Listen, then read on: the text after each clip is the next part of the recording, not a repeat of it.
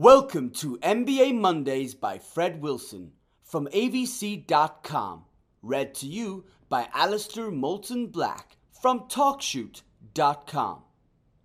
Post 44 Acquisition Finance. It's Monday, and it's time to move on from the MBA Monday series on employee equity.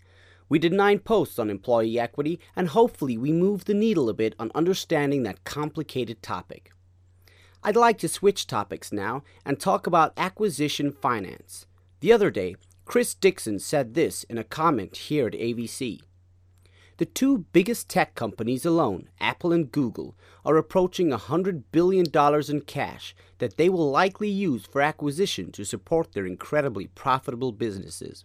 The point Chris was making with that comment is there is a lot of buying power out there in the big tech companies that can be spent to buy tech startups. And he is right about that. Google has $34 billion in cash, Apple $50 billion in cash and short term investments. Microsoft has 44 billion in cash and short term investments. eBay and Amazon each have more than $5 billion. The numbers add up to a lot of buying power out there.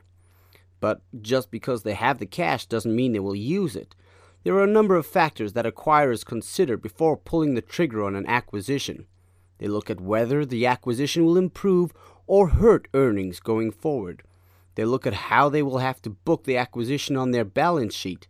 They look at how dilutive the acquisition will be to shareholders. Even if it is a cash acquisition, they may need to issue employee equity for retention. And most of all, they attempt to determine how the acquisition will be received by their shareholders and what impact it will have on their stock price. I am calling this entire topic acquisition finance.